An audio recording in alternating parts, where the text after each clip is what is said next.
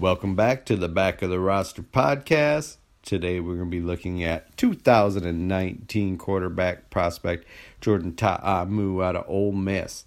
He is 21 years old, good young prospect, 6'3, 221 pounds. Projected to go in the NFL draft anywhere from round 4 to 7 in your one quarterback dynasty rookie drafts. He's going to be undrafted in your Superflex Start 2 quarterback, Start 2 tight end leagues. You're looking at rounds 5 to 7. Jordan Ta'amu throws catchable passes with short, intermediate, and deep accuracy and is able to keep his accuracy while throwing on the run. Jordan has enough arm to make all the NFL throws and shows the ability to stretch the field deep. Ta'amu has good awareness once the ball is snapped and makes good solid decisions in mostly a one read system. He shows no fear testing tight man coverage.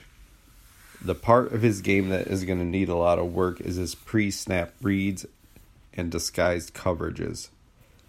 Jordan Ta'amu has very high character evaluation and leads by example more than a vocal presence in the locker room. Jordan shows elite NFL starting quarterback poise and patience in the pocket, and he shows the ability to escape with great mobility, and he can gain chunks of yards with his scrambling ability. Jordan has fantastic mechanics and consistent footwork. He also has ability to run read option in the red zone. Jordan played with arguably one of the greatest wide receiver corps in college football history.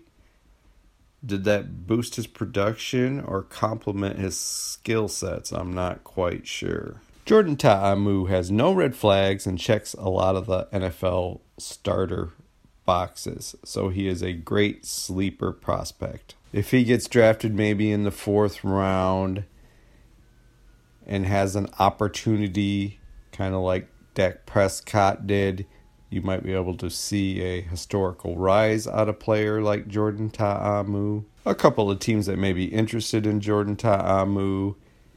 The Detroit Lions, there's rumors of them looking for a mobile quarterback if they move on from Matthew Stafford.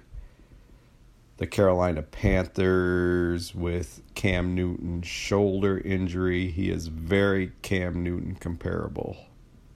Well, thanks for tuning in to the Back of the Roster podcast. Hope to see you next time.